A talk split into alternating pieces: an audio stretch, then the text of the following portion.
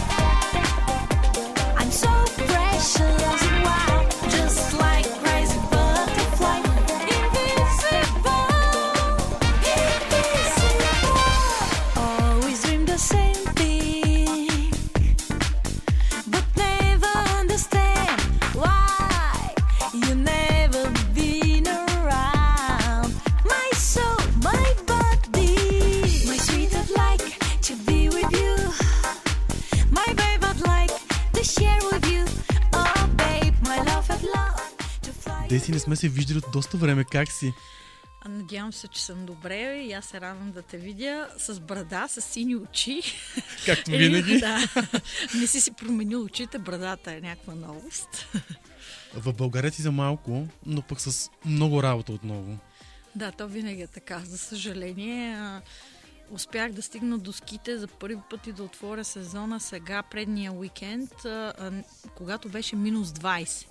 И съм с сина ми и той казва, «А, много интересно, защо няма хора? Викам, искаш ли да ти кажа, защо няма?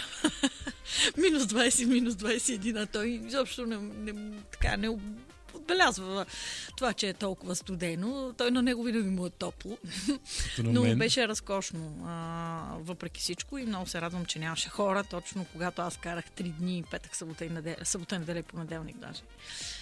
И така, ние като професионални скиори, казвам с чувство за хумор, но наистина караме сериозно ски, с сериозни екипи, с сериозни ски, оборудване, караме от 8.30 до 12 и половина и спираме, нали? Така че това е още по-студено тогава. Освен ските си голям фен и на тениса знам. М, да кажа, че на ски се качих на 4 години, но не съм се занимавала професионално с ски, а, докато като малка тренирах тенис, почнах всъщност първо художествена гимнастика и след това а, щях да бъда в разширения национален отбор на Нешка Робева. А, ме поканиха, но баща ми каза, не, абсурд, как? От Варна нали, съм родена, нали, да, да идваш толкова малка в София. И аз голям рев, след което той ме закара на баскетбол. На баскетбол с една огромна топка, където беше първото щупване на моя нос. Да, знам, че имаш няколко такива Няколко, щупвания но- на нос. Но първия беше с баскетбол на едно такова. Аз доста координирано, въпреки всичко след художествена гимнастика, изведнъж една девойка здрава яка ти подава една глава по-висока от тебе топка и аз нещо съм се замислила и директно а, така бушониране с а, всички последствия на, нали, на игрището, но въпреки всичко а, поиграх там една година, след което отидах на тенис. И аз тренирах тенис до 14 годишна възраст, докато ме приеха в Френската гимназия във Варна където дори да исках нямаше как, защото по едно наше време, няма да казвам колко години, по наше време а, имаше занималния задължителна в а, езиковите гимназии и ти нямаше как да не ходиш така наречената занималния. Аз правих какво ли не, нали, за да не хода, но не беше много добре. И нямаше как трябваше да изберем. Те казваха, избирате обучението или избирате спорта. Което е много грешно, нали, да подходиш така към едно дете, но в крайна сметка мен беше ясно, че моето бъдеще не е на професионален тенис състезател. Но за сметка на това, както си забелязал, аз съм лут фен, да. преди всичко на Надал и това, което се случи онзи ден е, как да кажа, наистина абсолютно историческо. За хора, които не са в този спорт, мога само да кажа, че действително представете си един човек, който цял живот си изкарва хляба с спорт. И то с индивидуален спорт. И то с тенис, който натоварването на краката изобщо е най-сериозното нещо. И в един момент ти на 13-14 години установяваш, че си абсолютен инвалид. Защото всичко това, което е неговата контузия е много сериозно. И от този момент нататък той а, продължава да, да пише история и преодолява болка, преодолява а, физическа даденост, която не му позволява. И това е за всяка една област в живота показва какво значи, че няма невъзможни неща, че наистина това, което гледаме инвалиди с а, крака, които не са техни, а, хора, които са слепи, които карат кола, нали, невероятни неща, които на нас не ни се струват възможни, че се случват. И историята на Надал е точно такава. Той е първия, който направи 21 а, титли от големия шлем. А, и а, тук, пак казвам, не става въпрос за конкретния спорт, защото много хора не знаят. А, подробности чували са, разбира се, за Федерер, Надал и Джокович, но това е феноменално. И единството, което мога да направя на едни такива личности е да се поклоня. Като разбира се, Григор е винаги. Ние сме фен на Григор и бих отворила една скоба с това, че м- това, което постигна Григор е изключително важно всички да го съзнават. Той е първият тенисист в България и може би последния. Надявам се да не бъде. Който е в топ 3, който е печелил а, турнира финалния в Лондон, на който аз имах удоволствието да стоя да гледам и да плача и да ръва и да крещя. Ти си винаги там. Аз съм, да, аз съм винаги а, го гледам когато мога. И а, е печелил а, страхотни турнири. Неговата, неговото обаяние е притегателна сила за световни спонсори. Неговото име е знак за качество и за наистина турнири, в които се гледат от много млади хора. Така че всеки един хейт към човек като Григор, към Стоичков, Бербатов, как, да кажа, дори сега Мария Бакалова, млад, младата ни звезда в Холивуд, което е прекрасно а, дете и се случиха тези неща. А, към а, всеки един успял българин в чужбина е просто а, дъното, на което можем да, така, бих казала, да наистина да стъпим и откровенно, това е една от причините, която на зряла възраст аз напуснах тази държава. Но да сложим точка по този въпрос. Да, ще поговорим и за това малко по-късно. Как обаче от спорта ти решаваш да се занимаваш с театър и кино? човек или има нещо вътре в него крейзи от самото начало, нали, моя албум се каже Crazy, Crazy Butterfly. А, не случайно, може би. А, някакви перформанси от много малка правих. А, такива, бих казала, а, bad games, защото се криех още от 4 годишна. И майка ми, баща ми, а, беше много страх от баща ми, но от майка ми, баба ми ги правих на луди и се криех и стоях и наблюдавах тайничко какво нещо се случва след като аз се скрия. И се казвах, леле, ми че аз съм много важна, след като всичко реват, че след като си се тръжкат, викат полиция, линейки, търсят ме, аз стоя и се смея и гледам от една дупка. Това е трагедия, нали? Просто да сина ми ми го върна след години. Но това бяха моите първи перформанси с големи измислици. Естествено, после къде съм била и защо, защото баща ми, когато се появяваше, нали, тук вече идваше момента на отмъщението на родителя, което не беше само психологическо, но и физическо. А, така че истината е, че м- това явно го имаш. Майка ми е изцяло творческа личност. Тя е преподавател дългогодишен м- по френски в езиковата гимназия във Варна.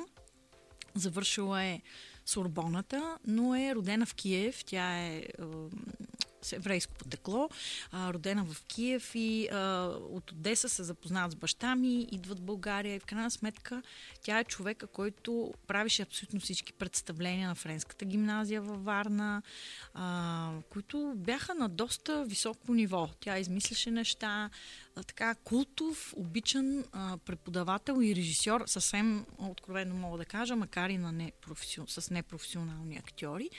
И очевидно от нея съм взела, защото целият друг род са математици и лекари. Нямаме други просто. Та математиката също беше нещо много силно в мен. Аз имам олимпиади печелени доста по математика, но това е пътя, който аз не поех професионално, а започнах с кино, когато бях на 14 години. И на улицата ме спря една кастинг директорка.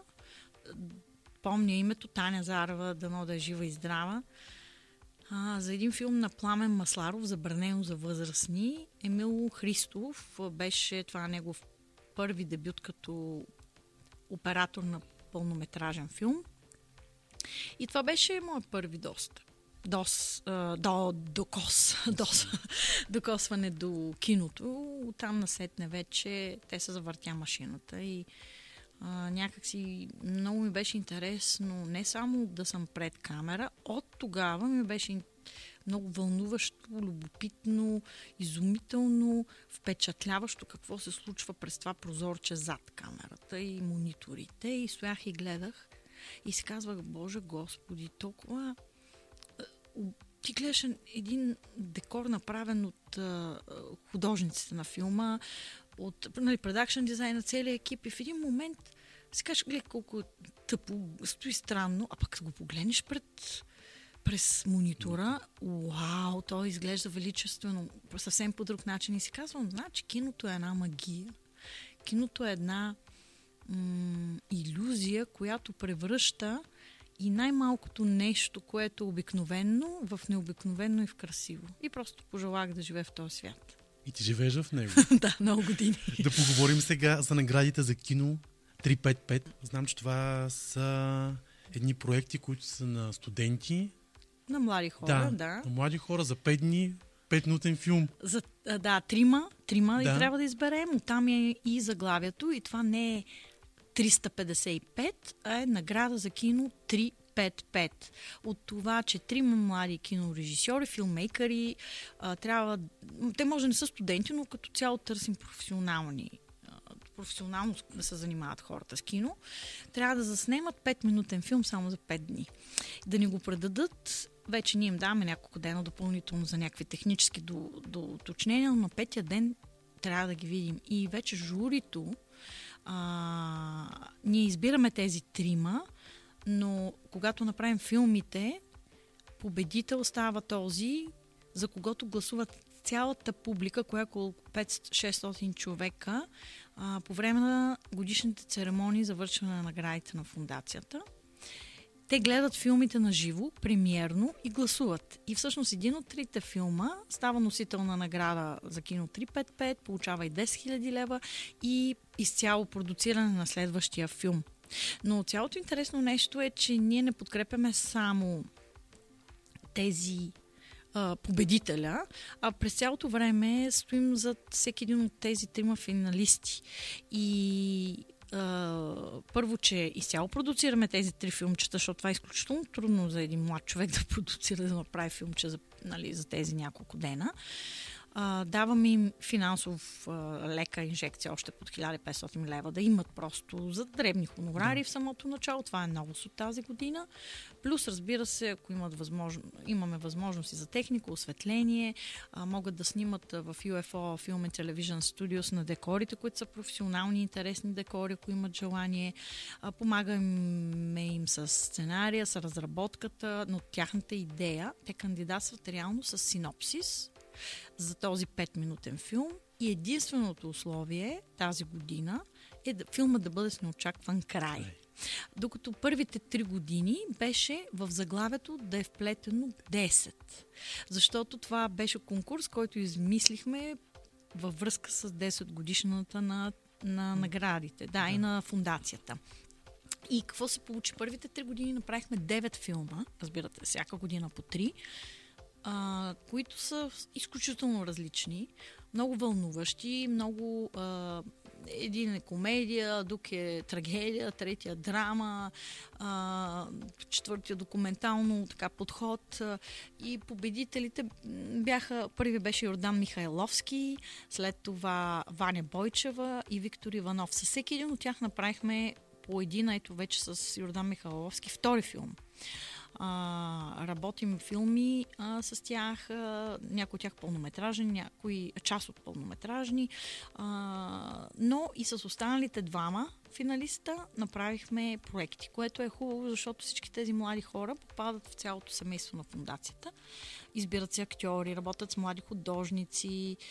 И не мога да кажа, че най-важното нещо е, че в крайна сметка кандидатствайки, те бъват, биват избирани, селектирани от изключително сериозно интернационално жури. Да, това щях и да те питам. Знам, че тази, тази година имате нов председател на журито. А, бих казала, че това един прохождащ филмейкър, 18, 19, 20 годишен изобщо млад човек, по някакъв начин да може да има възможността да представи проекта си на режисьорската си експликация, синопсиса, стария си филм, защото това са все неща, които Да. искаме за да кандидатстват. Доста упростена а, така, е процедурата на сайта kambarev.org, но те се докосват до, буквално казвам, ме, без да така скромно, нескромно или скромно да звучи, до колоси на, на киното, изключителни професионалисти. Примерно тази година нашия председател на нашото звездно жури, бих казала, на награда за кино 355 е филмовия продуцент Фабиан Гасмия, който е а, действително а, един от топ, топ продуцентите, европейски продуценти. Примерно той а, е достатъчно млад, но всичките му филми а, бих могла да кажа примерно а, Personal Shopper, в който Оливие Асаяс грабна наградата за най-добър режисьор в, в, на филмовия фестивал в Кан. Лавенир, който пък спечели на Мия Хансел Льове Сребърна мечка за най-добър режисьор в Берлинале. Или Анет тази година, като бях в Кан с този филм на Лео Скаракас, се отвори филма. Така че той е а, един от а, топ режисьорите, примерно той стартира с, Ла, а, с Ларс фон, фон Триер а, кариерата си така. А, така че човек като него да оценява проектите ти, да има възможност да дойде тук, те да се запознаят с него. Редом до него в нашото жури е нов член е Кърсти Бел, която е мой ко-продуцент с а, ней, нейната компания Goldfinch Entertainment а, от Великобритания. Тя е ко-продуцент на а, филма, който аз правя сега като продуцент, The Wheels of Heaven на режисьора Бент Едуард Чарлз, който също е член на журито. И а, просто а, имаме имена като Освалдо Дисантис, който е наш почетен председател от самото начало. Той е представител на Paramount Picture Italy, обаче беше 33 години президент на 20th Century Fox Италия. Филип Рофт, който казах, който е продуцент, сценарист, UFO Film and Television Studio, аз съм член от журито, Томас Витале, който е от Universal, Дон Майкъл Пол, също така бих споменала и Джефри Бич и Марк Самърс, който е известен кастинг директор и от българска страна. Иван Тонев, който е от Ars Digital Studio, продуцент, оператор. Разбира се, Станислав Семерджиев, който е ректор на надфис, сценарист и продуцент. Валерия Стойкова, която е продуцент от Matchpoint Production и тя изключително много активно се включва в избора също.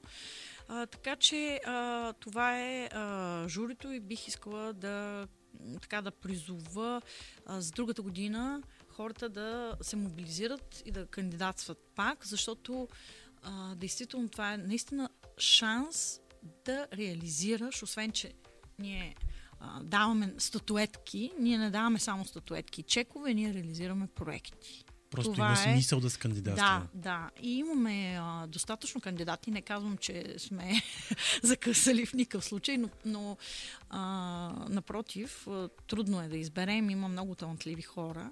Но дори тези, които са кандидатствани и не са одобрени тази година или миналата, а, първата година имаше едно момиче, Евгения Танева, която просто беше и топ сценария. обаче не ни хареса все още филмчето, което беше направила, защото е важно се, хем сценарият е добър, хем да видим режисьорската експликация, хем да има линк към нещо, което си направил и виждаме, че ставаш. И, и буквално и писахме и казахме, моля те, кандидатствай другата година. И искаме да видим линк, искаме да видим нещо, което си направила. И така случи, че тя а, Жени изпрати, без да я познаваме, ние даже не знаехме. Тя се оказа, че е студент във Витис, кандидатства отново и а, я приехме и тя направи един от най-хубавите филми. Не спечели тя, но нейният филм 10 секунди за една боксерка взехме 100 награди по суман фестивали. Така че, а, нали, дори да не си одобрен една година, това не значи, че другата година не може да кандидатстваш. Сега ще продължим с една от твоите песни, след което се връщаме тук, за да си поговорим за наградите за полет в изкуството на Фундация Стоян Камбарев.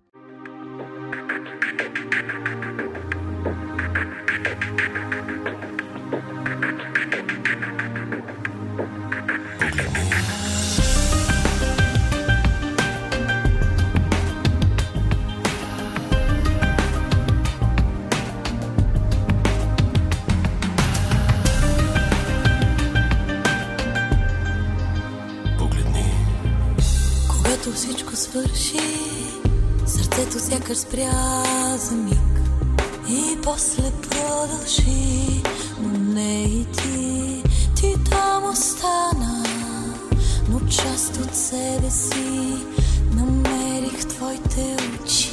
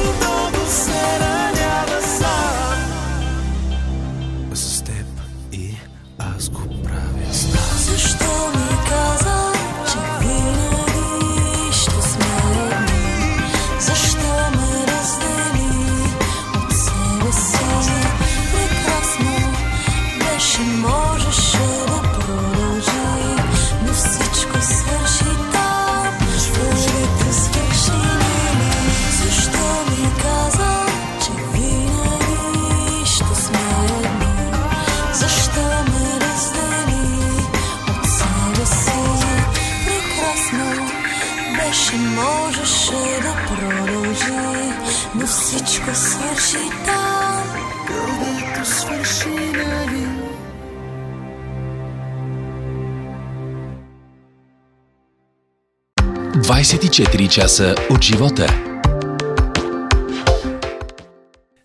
Никиджиева е мой гост в подкастът тази седмица. Разбрах, че вече има дата за официалната церемония за връчване на наградите за полет в изкуството и наградата за кино 355.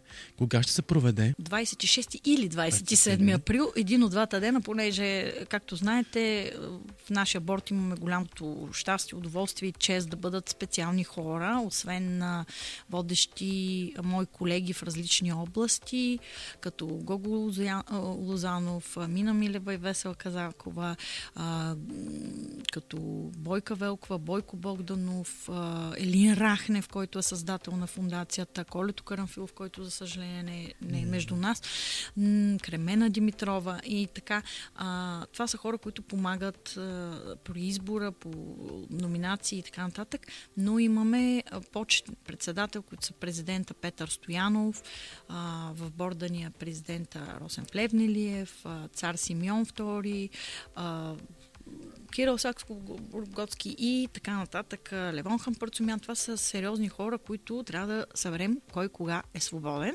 И затова винаги слагаме две дати. После решаваме кога, в зависимост колко много ще можем да съберем. Това са тежки организационни неща, които за хората не са интересни, но представете си дори този малък проблем да стои, как да събереш такива хора и как да събереш всички за свободни и хората, които връчват номинации и всичко това. Ники Кънчев отново ще бъде той е така част от нашето семейство, ще бъде водещ на церемонията като зрял професионалист и баща на всички тези млади деца. Все още няма да обявяваме кой ще бъде звездата като а, така, кой ще пее. Имаме номинациите, до две седмици ще ги обявим официално. Имаме, а, само бих така подсказала, тази година за първи път имаме класическа балерина, а, която е и балерина, и класика, и модерен а, танц. Имаме актьори, двама, ду, за първи път от доста отдавна сме нямали обща номинация за двама актьори. Имаме театрален режисьор, визуален артист, също изумителен и а, контрабасист, а, момиче, невероятно, което е не само контрабасист, но тя е, се изявява в народната музика и в джаза, така че по лек така, Чакаме с нетърпение да видим. да, Ще бъде интересно. да. Преди дни обаче излезе нещо много интересно от теб. А, книгата на Росен Карамфилов. Да, така, а, сега в четвъртък беше а, буквално нашата премиера. А, Росен Карамфилов е син на Колю Карамфилов. На една легенда, бих казала наистина на култов визуален артист и художник, който за всеки, който се е занимавал с изкуство е м- така една електро, електроцентрала от идеи, невероятен човек. А, Росен е негов горд син, бих казала достоен син, макар и с нелека съдба, защото той самия а, така се ражда преждевременно много рано. Аз бях свидетел на цялото това нещо. Ние сме приятелски семейства от а, много така години с Коля, с Колю.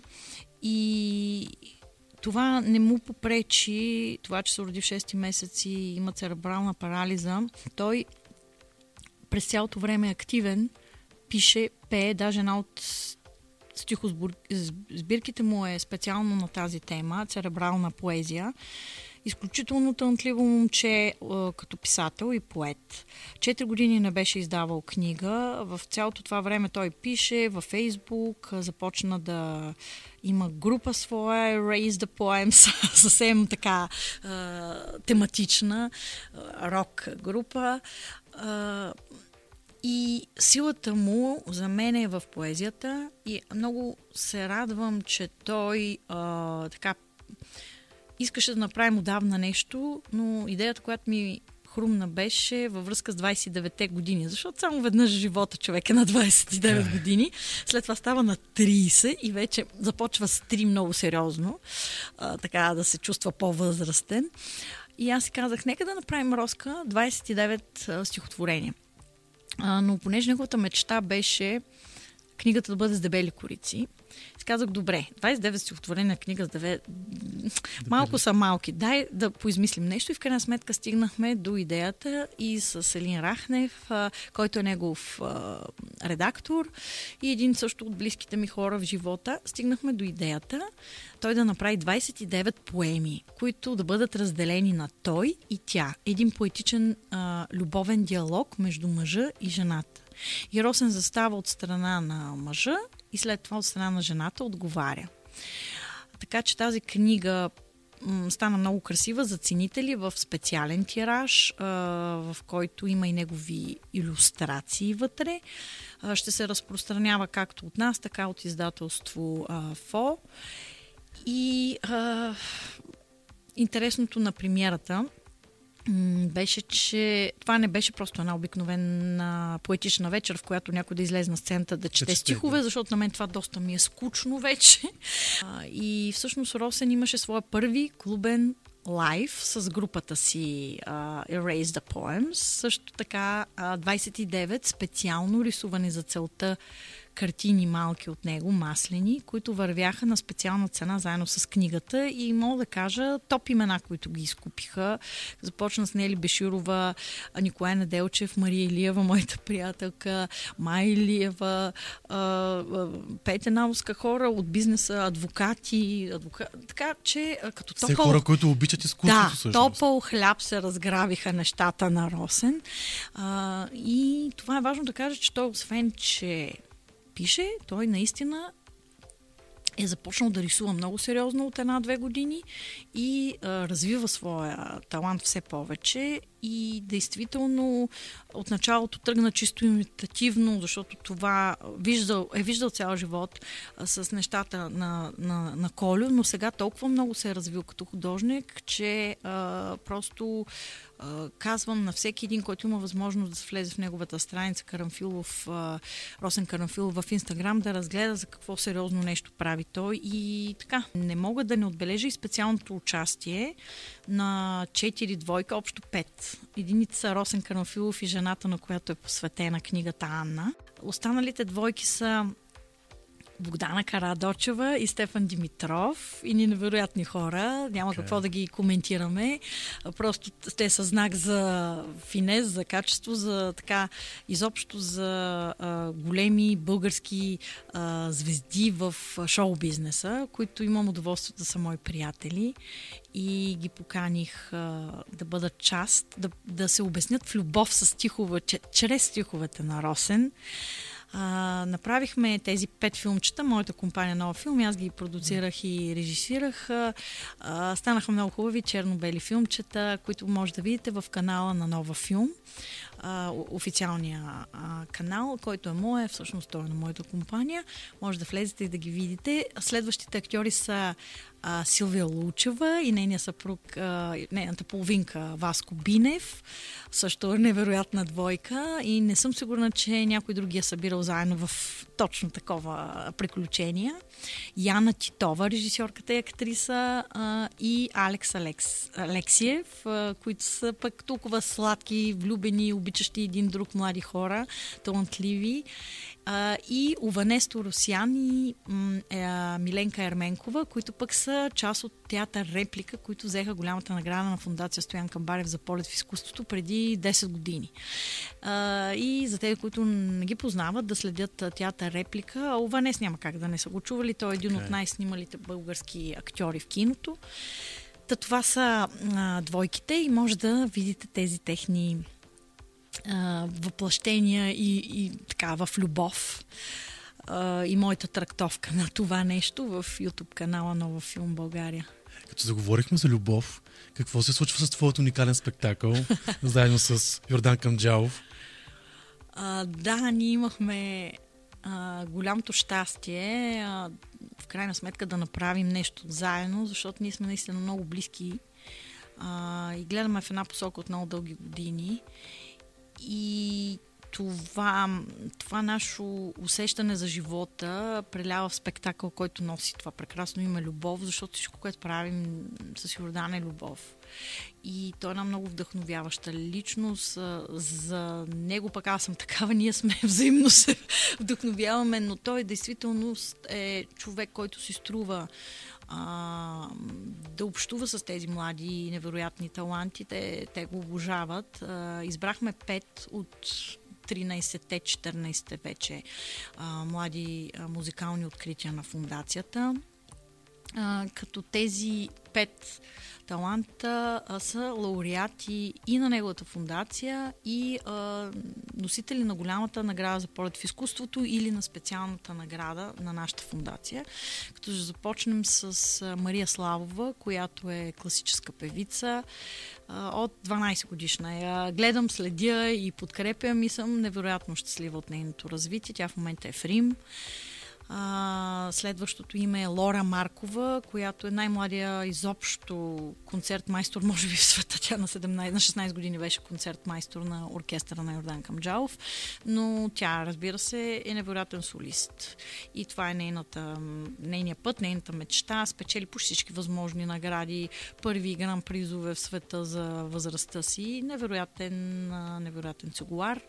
Георги Димитров Жожо от 10 годишен ми е така, като мое лично дете, но видях го, запознах се с него на, в двора на музикалното училище, когато търсих някой просто, който да дойде да свири на черешката на торта, защото ми трябваше някой така. И в един момент се влюбихме това дете и а, съм много щастлива, че благодарение на нашата подкрепа и вяра, той продължи да се занимава с това, но всичко дължи на себе си, разбира се. Аз смятам, че подкрепата е много важна, но ако самите деца, казвам деца, защото те, макар че на 18, 19, 20 години, те вече са, са деца, а, той отново спечели тази година два-три конкурса, които са за световни конкурси в Италия и къде ли не за класическа китара, топ конкурси. А, Сара Чакарова, това е то просто наистина дете. Това е невероятно създание, ударни инструменти, перкусии. А, изобщо на маримба свири а, и на всичко, което може да си представите. С изключителни деца. Те, те всичките, и Сион Найман, който е виолончелист, който пък преди две години също взе специалната ни награда. Всичките тези деца, те не са просто музиканти. Те учат, те четат. Те знаят история, литература, езици. Това са едни изумителни същества, от които ние се учим също така. Разбира се, се караме се, сдобряваме се, всичко е като едно голямо семейство. И направихме този спектакъл Любов в центъра, на който е, освен любовта, и музиката преди всичко, и те стоят в центъра. А, като а, там а, направихме първо през февруари месец във връзка с месеца на любовта миналата година с Племенска филхармония. Имахме спектакли в Плевен, в зала България два, които всичко се продаде на секундата. И го развихме сега за Варна, за коледните концерти, като той стана един приказен наистина. Много красива сцена, заснехме го. Живот и здраве тази година, по коледа ще го излъчим. А, спектакъл, който е буквално а, като една приказка.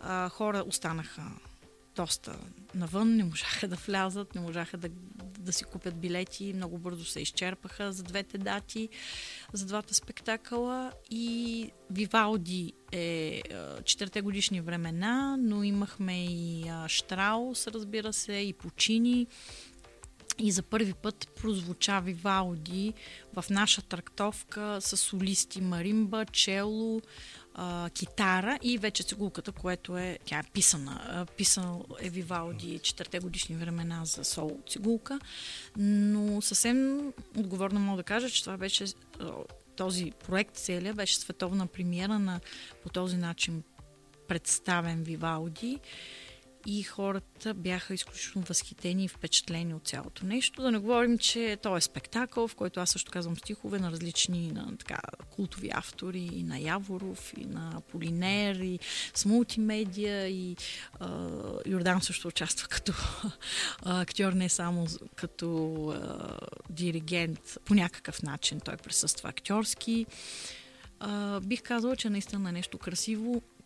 И когато съм се чудела, бе, аз много рядко харесвам нещата, които правя. Винаги съм изключително така критична. Това е проблем при мен като човек, максималист съм. И тази година, въпреки всичките гафови неща и дребни неща, когато го гледнах, погледнах от страни, си казах, вау, това си струва, това е нещо много красиво, това е много смислено.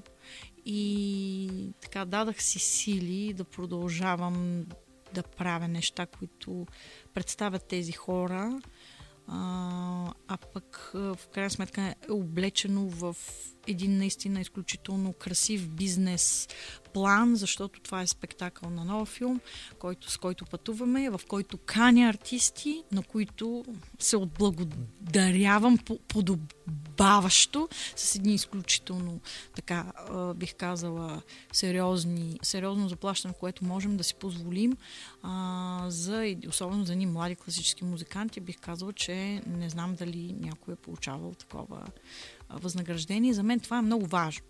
Това се казва любов. Да, защото по този начин ние, освен с стипендиите, годишните, които ги подкрепяме, ние им даваме конкретна работа, а, възможност да се докоснат до Йордан Камджалов, до мен, до артисти, с които те няма как иначе да се докоснат на, на това ниво веднага. И излизат изцяло от 100%-вата, макар че това е 100% музика, но просто в една обвивка, която е повече от музика. И още малко за работа да си поговорим. Школата на Уили. Това е нещо ново. Да, това е съвсем, съвсем ново. Само ще го, а, така как да кажа, ще го заявя. А, това е а, действително съвсем а, буквално от седмици а, един образователен национален а, проект, кампания, м, реално Уили протяга лапа към всички мълчугани, за да може да им помогне и да ги подготви за ежедневните пред- предизвикателства, които са на пътя. И един вид те ще научат доста неща, ще разпознават пътните знаци, ще познават правилата на движение, ще се ориентират по-добре, ще бъдат лоялни и ще има състезания. Смисъл на цялото това нещо е кампания, която ние с закупени от нас колички да направим едно истинско кръстовище, едно истинско движение, в което децата, вместо да карат тия колички, които знаете по пътя и така, ох, мамо, дай да се кача на тая количка, на то сме слезли на не знам си какво, а, ние а, тези колички ще ги вкараме в организация в организация. Ще бъде в партньорство с общините. Сега сме в преговори с столична община, с Министерството и на, а, на транспорта, и на образованието, с КАТ, за да може децата от много малки да се научат на тези основни неща. И това го правим. А, а, ние сме партньори на willy.com, който е всъщност основно а, така измислихме заедно тази кампания с тази цел да помагаме на децата от малки. Мисля, че е много креативно, приятно и аз лично, ако имах малко дете, то е насочено за деца между 3 и 8 години. За съвсем Е, маничета. много интересно наистина. Да. Ще правим, ще имат подаръци. Ще имат а, първо, второ, трето място на състезания накрая. В началото ще учат знаците.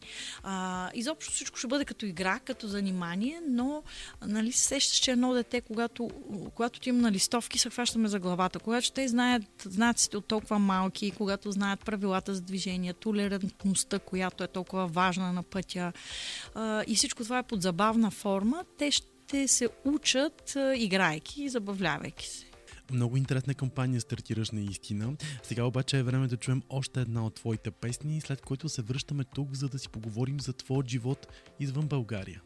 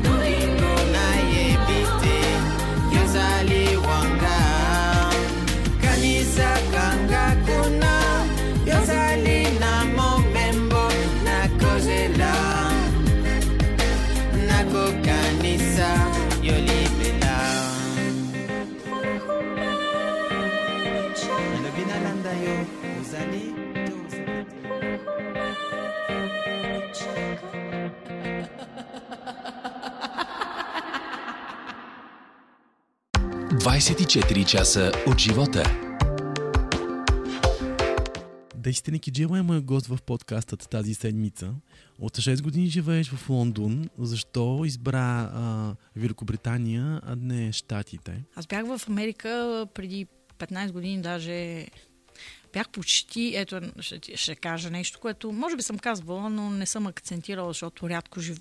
говоря, коментирам за личния си живот, но аз бях сгодена а, за американец, мой колега от филмовия бизнес и бях заминала, бях доста така година и половина нещо. Даже сина ми беше записан на училище, Йосиф беше записан на училище, но в крайна сметка ми се случиха други неща в живота, чисто емоционално и как бягащата булка или булката беглец ли как Булката беше беглец. положение.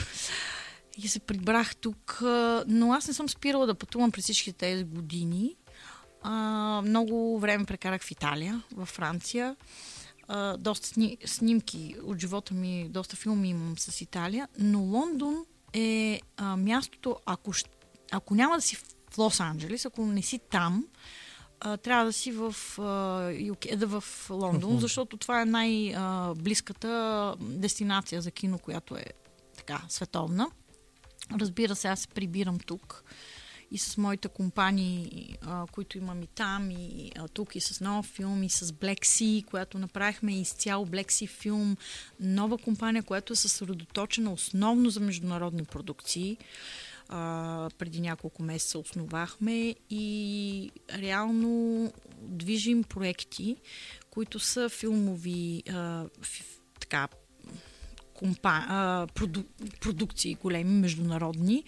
Не бих казала много големи. Това съсредоточили сме се в средния и в нискобюджетния сектор, като при нас нискобюджетни филми са от милион, нали, а, в, а, как да кажа, а, примерно паунда.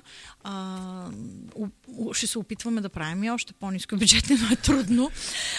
Въпросът е, че в това, това предизвикателство в момента с всичко това, което се случва, се работи за платформи, за големите платформи, сериали и така нататък, но не можем да си позволим като компания да правим а, супер бюджетни филми на този етап.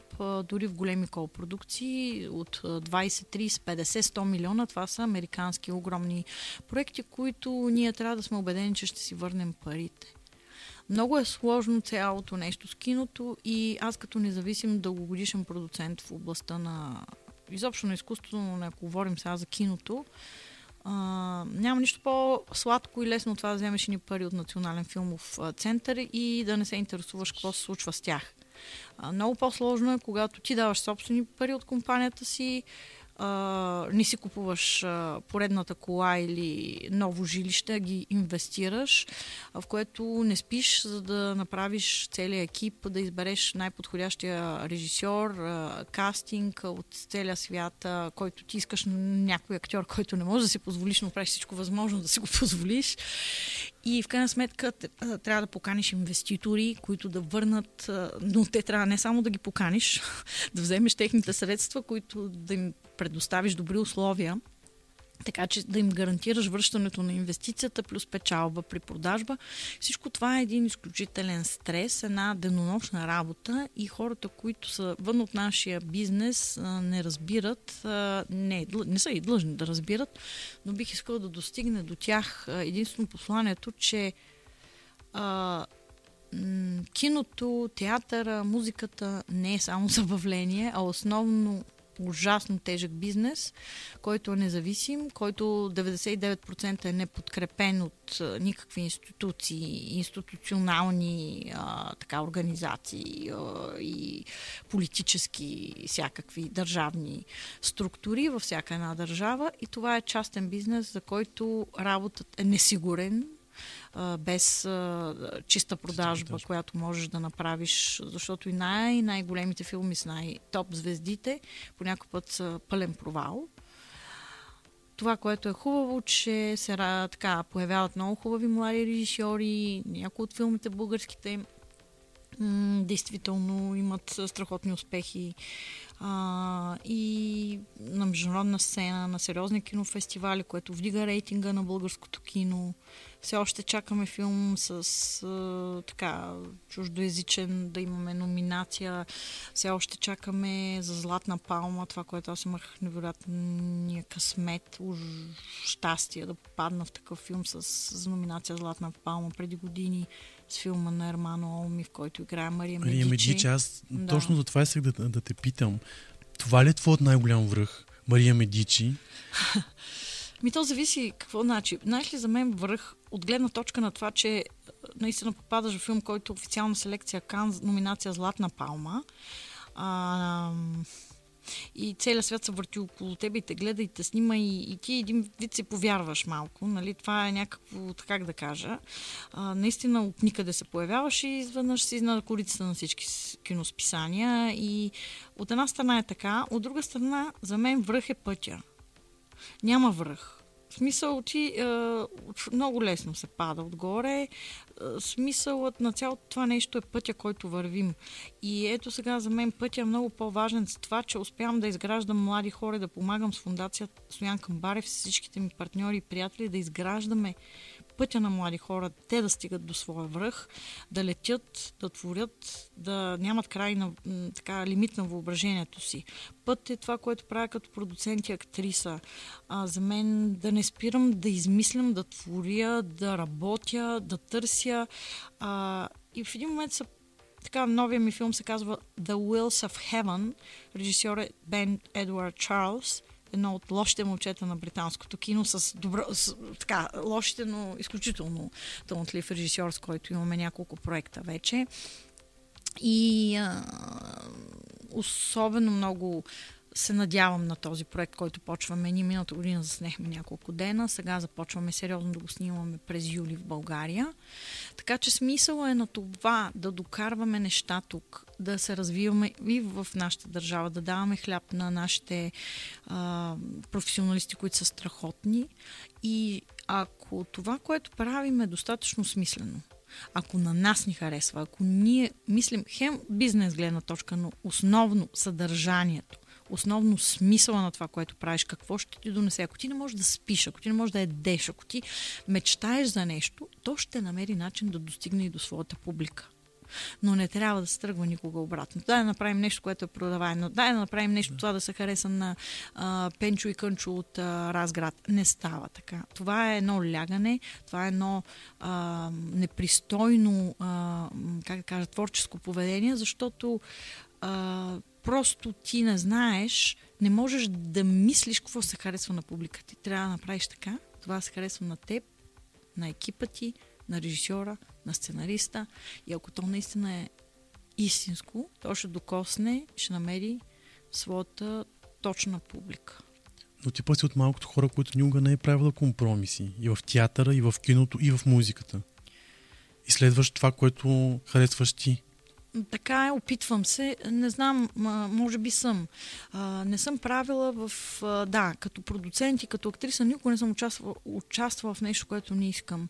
Отказвала съм изключително много предложения в България, даже до степен, в който в един момент спряха да ме канят мои колеги продуценти.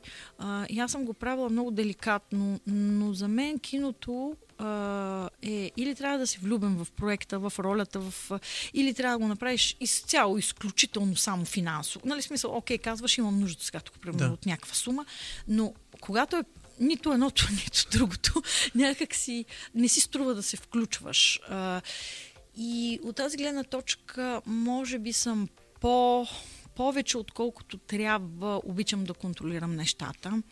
Повече отколкото трябва а, може би затова, освен актриса съм и продуцент, защото в ръцете на продуцент и на режисьора стоят много повече неща, отколкото на един изпълнител, като актьора. Но това е. А, опитвам се наистина да правя неща, които ме вълнуват. А къде остана музиката? Музиката. А, ето сега. Аз не съм пяла в концертите, защото аз не съм класическа певица, но музиката е огромна част от живота ми и тези концерти са моето обяснение в музиката, в любов в музиката. А, правихме един проект Живот като на кино с Миро и с Сърцемир Павлов и неговата група. Но просто не правя такива участия. Правя големи концерти на големи зали, в опери, в театри, неща, които ме ме интересуват и смятам, че направихме един страхотен албум с Мага, Crazy Butterfly, който е Chill Out Lounge Jazz, вече 10 години стана.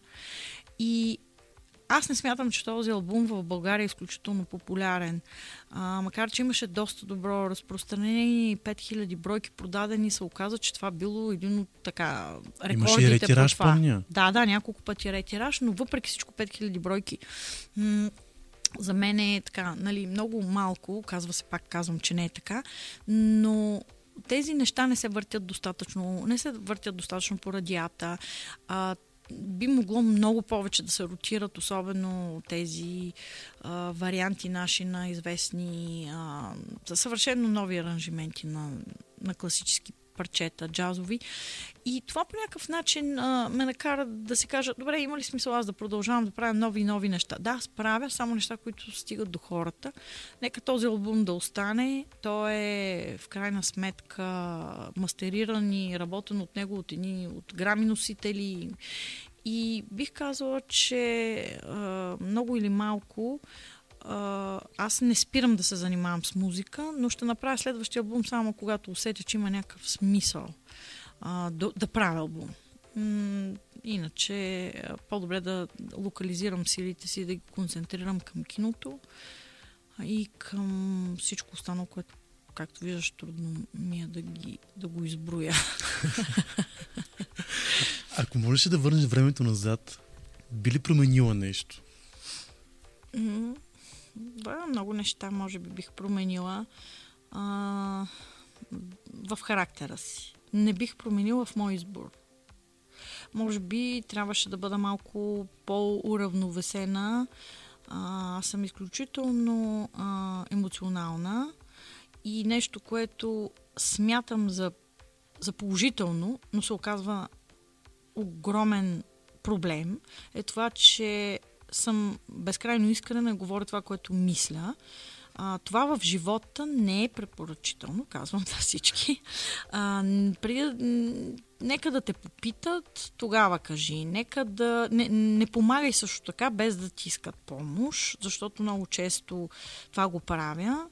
И после, нали, непоискано добро, имаше такава... Да. Съвсем си е вярно. Не прави непоискано добро. А много често, правейки добро и поискано, в един момент а, неблагодарността и арогантността минават напред. Така че доста неща бих променила. Бих направила така малко повече за себе си да мисля. Но явно не ми е писано. Пожелавам ти го от сърце. Мерси. Много ти благодаря, за мен беше истинско удоволствие да ти видя. И аз се радвам, че след толкова години се видяхме и желая и на твоя подкаст много слушатели. И м, така, ще ти изпратя някои а, специални хора, които да подкастнеш в случая с нашия филм с The Wheels of Heaven. Мисля, че ще ми бъдеш много благодарен. С удоволствие. Благодаря ти много. чао, чао. Те са забележителни, те са визионери, лекари, бизнесмени, банкери, спортисти, хора на културата, науката, образованието. Те са мъжете, които задават тренд. Над 220 страници дисекция на успеха на днешния българин. Ексклюзивно издание на 24 часа и mentrend.bg. 24 часа от живота.